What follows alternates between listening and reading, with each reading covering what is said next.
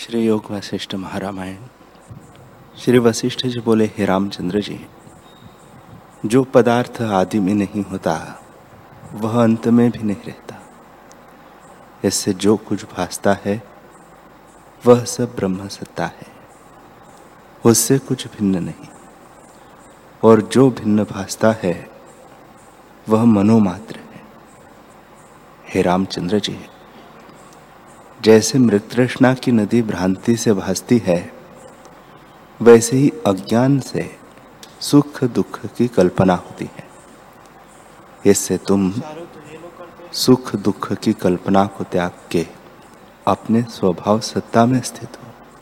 बड़ा आश्चर्य है कि ब्रह्म तत्व सत्य स्वरूप है, पर मनुष्य उसे भूल गया है और जो असत्य अविद्या है उसको बारंबार स्मरण करता है। ऐसे अविद्या को तुम मत प्राप्त हो। हे रामचंद्र जी, मन का मनन ही अविद्या है और अनर्थ का कारण है। इसी से जीव अनेक भ्रम देखता है।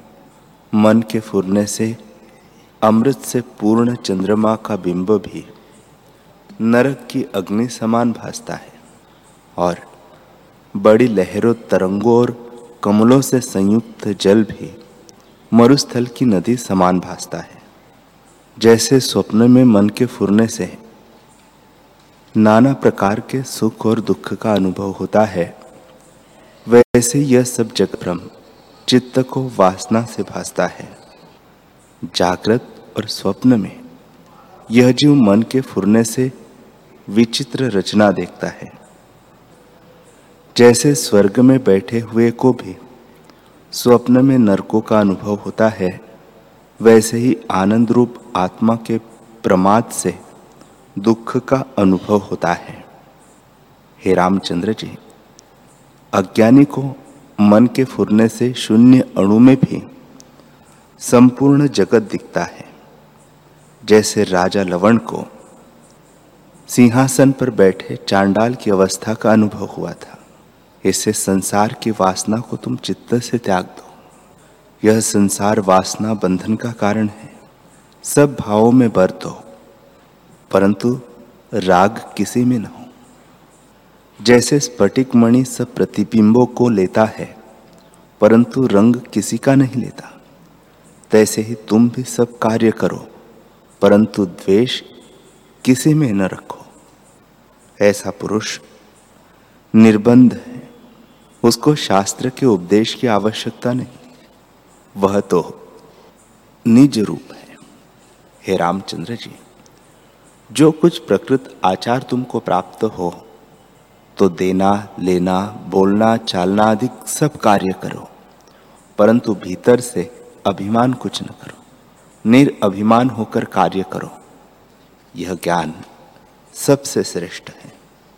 इतना कहकर वाल्मीकि जी बोले कि इस प्रकार जब महात्मा वशिष्ठ जी ने कहा, तब कमल नयन राम जी ने वशिष्ठ जी की ओर देखा और उनका अंतकरण रात्रि के मुंदे हुए कमल की नाई प्रफुल्लित हो। आया तब राम जी बोले, कि बड़ा आश्चर्य है। पदम की तांत के साथ पर्वत बांधा है।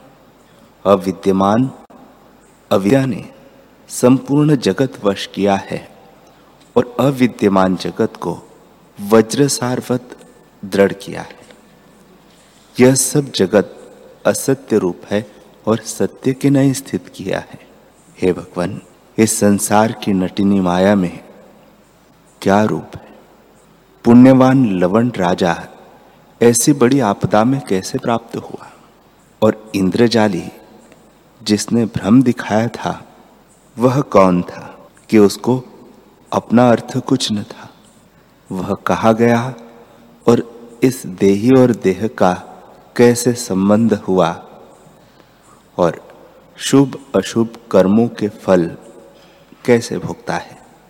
इतने प्रश्नों का उत्तर मेरे बोध के निमित्त दीजिए। श्री वशिष्ठ जी बोले, हे रामचंद्र जी, यह देह काष्ठ और मिट्टी के समान है। जैसे स्वप्न में चित्त के फूरने से देह भासता है, वैसे यह देह भी चित्त से कल्पित है।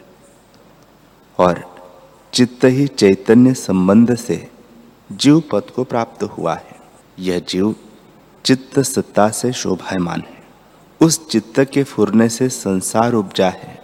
वह वानर के बालक के समान चंचल है और अपने फूरने रूप कर्मों से नाना प्रकार के शरीर धारता है। उसी चित्त के नाम अहंकार, मन और जीव है। वह चित्त ही अज्ञान से सुख दुख भोगता है।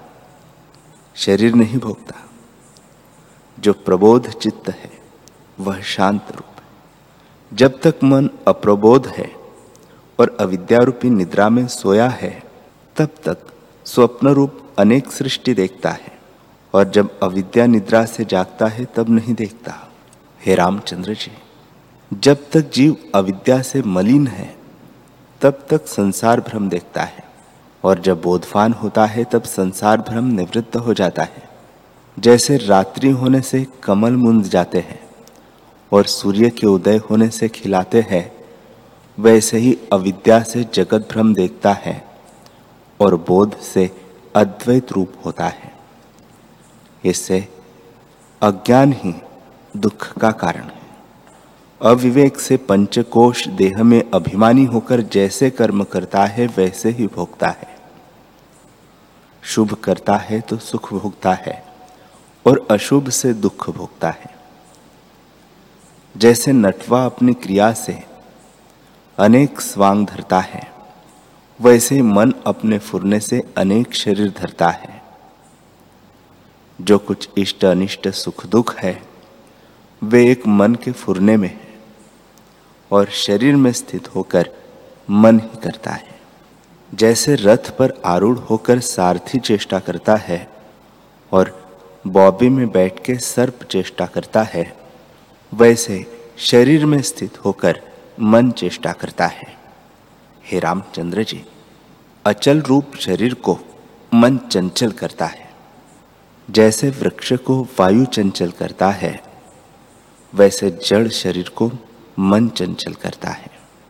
जो कुछ सुख दुख की कलना है, वह मन ही करता है और वही भोगता और वही मनुष्य है। हे रामचंद्र जी, अब लवण का वृत्तांत सुनो। लवण राजा मन के भ्रमने से चांडाल हुआ। जो कुछ मन से करता है, वही सफल होता है।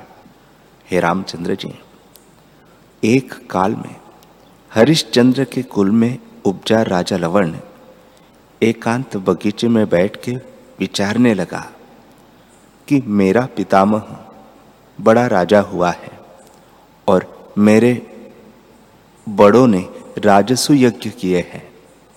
मैं भी उनके कुल में उत्पन्न हुआ हूँ, इससे मैं भी राजस्व यज्ञ करूँ। इस प्रकार चिंतना करके लवण ने मानसी यज्ञ आरंभ किया और देवता, ऋषि, सुर, मुनीश्वर, अग्नि, पवन आदि देवताओं की मन से पूजा की और मंत्र और सामग्री के जो कुछ राजस्व यज्ञ का कर्म है, सो संपूर्ण करके मन से दक्षिणा दी। सवा वर्ष पर्यंत उसने यह यज्ञ किया। और मन ही से उसका फल भोगा इससे हे रामचंद्र जी, मन ही से सब कर्म होता है और मन ही भोगता है। जैसा चित्त है, वैसा ही पुरुष है। पूर्ण चित्त से पूर्ण होता है और नष्ट चित्त से नष्ट होता है। अर्थात, जिसका चित्त आत्म तत्व से पूर्ण है, सो पूर्ण है। और जो आत्म तत्व से नष्ट चित्त है, वह नष्ट पुरुष है। हे रामचंद्र जी, जिसको यह निश्चय है कि मैं देह हूँ, वह नीच बुद्धि है और अनेक दुखों को प्राप्त होगा। और जिसका चित्त पूर्ण विवेक में जागा है, उसको सब दुखों का अभाव हो जाता है। जैसे सूर्य के उदय होने से कमलों का संकुचना दूर हो जाता है और वे खिल आते हैं, वैसे ही विवेक रूपी सूर्य के प्रकाश से रहित पुरुष दुखों में संकुचित रहते हैं। जो विवेक रूपी सूर्य के प्रकाश से प्रफुल्लित हुए हैं, वे संसार के दुखों से तर जाते हैं। राम जी ने पूछा, हे भगवान, राजा लवण ने राजस्व यज्ञ मन से किया और मन ही से उसका फल भोगा। परंतु ऐसा सांबरी कौन था जिसने उसको भ्रम दिखाया? वशिष्ठ जी बोले, हे रामचंद्र जी, जब वह सांबरी लवण राजा की सभा में आया, तब मैं वहाँ था। मुझे लवण और उसके मंत्री ने पूछा कि यह कौन है? तब मैंने उनसे जो कुछ कहा था वह मैं तुमसे कहता हूँ। हे रामचंद्र जी, जो पुरुष राजस्व यज्ञ करता है, उसको द्वादश वर्ष की आपदा प्राप्त होती है। उस द्वादश वर्ष में वह अनेक दुख देखता है। राजा लवण ने जो मन से यज्ञ किया, इसलिए उसको आपदा ही मन ही से प्राप्त हुई। स्वर्ग से इंद्र ने अपना दूध आपदा भुगवाने के निमित्त भिजवाया। वह सांबरी का रूप होकर आया और राजा को चांडाल की आपदा भुगता कर फिर स्वर्ग में चला गया।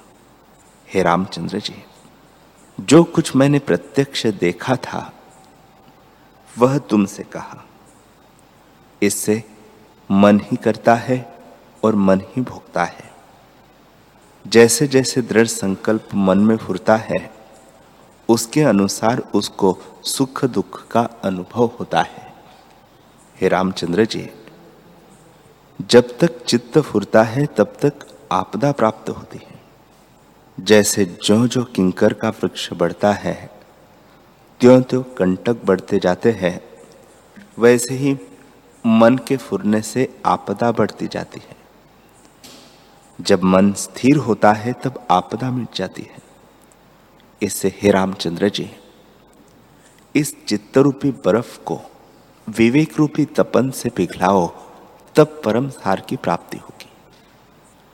यह चित्त ही सकल जगत आडंबर का कारण है। उसको तुम अविद्या जानो। जैसे वृक्ष, विटप और तरु एक ही वस्तु के नाम है, वैसे ही अविद्या, जीव, बुद्धि, अहंकार सब फुरने के नाम है। इसे विवेक से लीन करो। हे रामचंद्र जी। जैसा संकल्प दृढ़ होता है, वैसा ही देखता है। हे राघव, वह कौन पदार्थ है जो यत्न करने से सिद्ध न हो? जो हट से न फिरे तो सब सिद्ध होता है। जैसे बर्फ़ के बासनों को जल में डालिए तो जल से एकता ही हो जाती है। तैसे ही आत्मबोध से सब पदार्थों की एकता हो जाती है। राम जी ने फिर पूछा, हे भगवान, आपने कहा कि सुख दुख सब मन ही में स्थिर है और मन की वृत्ति नष्ट होने से नष्ट हो जाते हैं। सो चपल वृत्ति कैसे क्षय हो? श्री वशिष्ठ जी बोले हैं, हे रघुकुल में श्रेष्ठ और आकाश के चंद्रमा, मैं तुमसे मन के उपशम की युक्ति कहता हूँ। जैसे सवार के वश घोड़ा होता है तैसे ही मन तुम्हारे वश रहेगा। हे रामचंद्र जी, सब भूत ब्रह्म ही से उपजे हैं। उनकी उत्पत्ति तीन प्रकार की है। एक सात्विकी, दूसरी राजसी और तीसरी तामसी। प्रथम शुद्ध चिन्मात्र ब्रह्म में जो कलना उठी है, उसी बाह्यमुखी फुरने का नाम मन हुआ है। वही ब्रह्मा रूप है। उस ब्रह्मा ने जैसा संकल्प किया, तैसा ही आगे देखा। उसने यह भुवन आडंबर और उसमें जन्म, मरण और सुख, मोह आदि संसर न कल्पा इसी प्रकार अनेक आरंभ संयुक्त, जैसे बर्फ़ का कणका समुद्र से उपज कर सूर्य के तेज से लीन हो जावे, तैसे ही आरंभ से निर्वाण हो गया। संकल्प के वश से फिर उपजा और फिर लीन हो गया। इसी प्रकार कई अनंत कोटि ब्रह्मांड ब्रह्मा से उपज उपज कर लीन हो गए हैं। और कितने होंगे और कितने वर्तमान में हैं। अब जैसे मुक्त होते हैं, सो सुनो। हे रामचंद्र जी, शुद्ध ब्रह्म तत्व से प्रथम मन सत्ता उपजी। उसने जब आकाश को चेता तब आकाश हुआ। उसके उपरांत पवन हुआ। फिर अग्नि और जल हुआ। उसकी दृढ़ता से पृथ्वी हुई। तब चित्त शक्ति दृढ़ संकल्प से पाँच भूतों को प्राप्त हुई और अंतकरण जो सूक्ष्म प्रकृति है, सो पृथ्वी, तेज और वायु से मिलकर धान्य में प्राप्त हुआ। उसको जब पुरुष भोजन करते हैं, तब वह परिणाम होकर वीर्य और रुधिर रूप होके गर्भ में निवास करता है। जिससे मनुष्य उपजता है। पुरुष जन्म मात्र से वेद पढ़ने लगता है। फिर गुरु के निकट जाता है और क्रम से उसकी बुद्धि विवेक द्वारा चमत्कारवान हो जाती है। तब उसको ग्रहण और त्याग और शुभ अशुभ में विचार उपजता है और निर्मल अंतकरण सहित स्थित होता है और क्रम से सप्त भूमिका चंद्रमा की नाई उसके चित्त में प्रकाशती है। श्री राम जी बोले, हे सर्व शास्त्रों के वेता, हे भगवान, ज्ञान की वे सप्त भूमिका कैसे निवास करने वाली है? संक्षेप में मुझसे कहिए। श्री वशिष्ठ जी बोले, हे रामचंद्र जी, अज्ञान की सप्त भूमिका है और ज्ञान की सप्त भूमिका है। और उनके अंतर्गत और बहुत अवस्था है कि उनकी कुछ संख्या नहीं। परंतु वे सब इन्हीं सप्त के अंतर्गत है। हे रामचंद्र जी आत्मा रूपी वृक्ष है और अपना पुरुषार्थ रूपी वसंत ऋतु है। उससे दो प्रकार की बेलें उत्पन्न होती है। एक शुभ और दूसरी अशुभ। पुरुषार्थ रूपी रस के बढ़ने से फल की प्राप्ति होती है। अब ज्ञान किसको कहते हैं? सो सो शुद्ध चिन्मात्र में चैत्य दृश्य फूरने से रहित होकर स्थित होने का नाम ज्ञान है। और अशुद्ध चिन्मात्र अद्वैत में अहम संवेदना उठती है सो स्वरूप से गिरना है। वही अज्ञान दशा है। हे रामचंद्र जी। यह मैंने संक्षेप से ज्ञान और अज्ञान का लक्षण कहा है। शुद्ध चिन्मात्र में जिनकी निष्ठा है, सत्स्वरूप से चलायमान नहीं होते और राग द्वेष किसी से नहीं रखते, वे ज्ञानी हैं और ऐसे शुद्ध चिन्मात्र स्वरूप से जो गिरे हैं, वे अज्ञानी हैं। और जो जगत के पदार्थों में मग्न हैं, वे अज्ञानी हैं। इससे परम मोह और कोई नहीं, यही परम मोह है। स्वरूप स्थित इसका नाम है कि एक अर्थ को छोड़ के जो सम्मित और अर्थों को प्राप्त होता है, जागृत को त्याग कर सुषुप्ति प्राप्त होती है और मध्य में जो निर्मल सत्ता है, उसमें स्थित होना स्वरूप स्थिति कहती है। हे रामचंद्र जी। भले प्रकार सर्व संकल्प जिसके शांत हुए हैं और जो शिला के अंतर्वत शून्य है, वह स्वरूप स्थिति है। अहम तुम आदिक फुरने से और भेद विकार और जड़ से रहित अचैत्य चिन्मात्र है, सो आत्मस्वरूप कहता है। उस तत्व में फिरकर जो जीवों की अवस्था हुई है, वह सुनो। हे रामचंद्र जी, एक बीज एक बीज जागृत, दूसरी जागृत, तीसरी महाजागृत, चौथी जागृत स्वप्न, पांचवी स्वप्न, छठी स्वप्न जागृत और सातवीं सुषुप्ति। ये सात प्रकार की मोह की अवस्था है। इनके अंतर्गत और भी अनेक अवस्थाएँ हैं, पर मुख्य ये सात है। अब इनके लक्षण सुनो। हे रामचंद्र जी, आदि जो शुद्ध चिन्मात्र अशब्दपत तत्व से चेतनता का अहम है, उसका भविष्यतः नाम जीव है। आदि वह सर्व पदार्थों का बीज रूप है और उसी का नाम बीज जागृत है। उसके अनंतर जो अहम और यह मेरा इत्यादि की प्रतीति दृढ़ हो रही है, जन्मांतरों में भासे, उसका नाम जागृत है। यह है, मैं हूँ इत्यादि शब्दों से तन्मय होना और जन्मांतर में बैठे हुए जो मन फुरता है, मनोराज में वह फुरना दृढ़ भासता है, वह जागृत स्वप्न कहता है। और दूसरा चंद्रमा, सीपी में रूपा मृग तृष्णा का जल इत्यादि विपर्य भासना भी जागृत स्वप्न है। निद्रा में जब मन के मन फुरने लगता है और उससे नाना पदार्थ भासने लगते हैं तो जब जाग उठता है, तब कहता है कि मैंने अल्प काल में अनेक पदार्थ देखे और निद्रा काल में जो पदार्थ देखे थे उनको असत्य रूप जागृत में जानने लगता है। उस निद्रा काल में मन के फुरने का नाम स्वप्न है। स्वप्न आवे और उसमें यह दृढ़ प्रतीति हो जावे कि दीर्घकाल बीत गया, उसका नाम महाजागृत है। और महाजागृत में अपना बड़ा वपु देखा और उसमें अहम मम भाव दृढ़ हुआ और उसको, आपको सत्य जानकर जन्म मरण आदि देखे। जन्म मरण आदि देखे। देह रहे अथवा न रहे, तब उसका नाम स्वप्न जागृत हुआ। वह स्वप्न महाजागृत रूप को प्राप्त होता है। इन छह अवस्थाओं का जहाँ अभाव हो और जड़ रूप हो, उसका नाम सुषुप्ति है। उस अवस्था में घास, पत्थर, वृक्ष आदि स्थित है।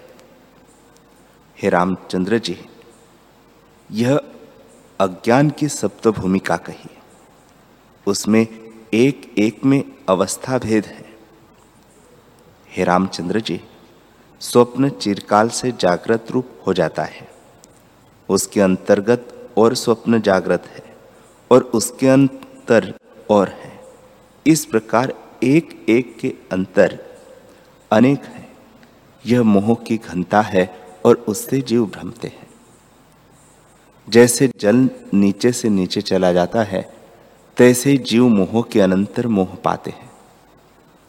हे रामचंद्र जी, यह तुमसे अज्ञान की अवस्था कही। जिसमें नाना प्रकार के मोह और भ्रम विकार है। इससे तुम विचार कर मुक्त हो, तब तुम महात्मा पुरुष और आत्म विचार करके निर्मल बोधवान होंगे और तभी इस भ्रम से तर जाओगे। हरि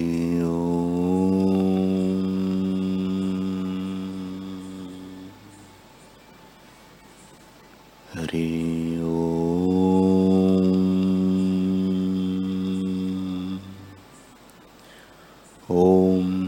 सहनावतु सहनो भुनक्तु, सह वीर्यं कर्वावहे, तेजस्विनावधीतमस्तु, मा विद्विषावहे। ओम शांति शांति शांति श्री सद्गुरुदेव भगवान की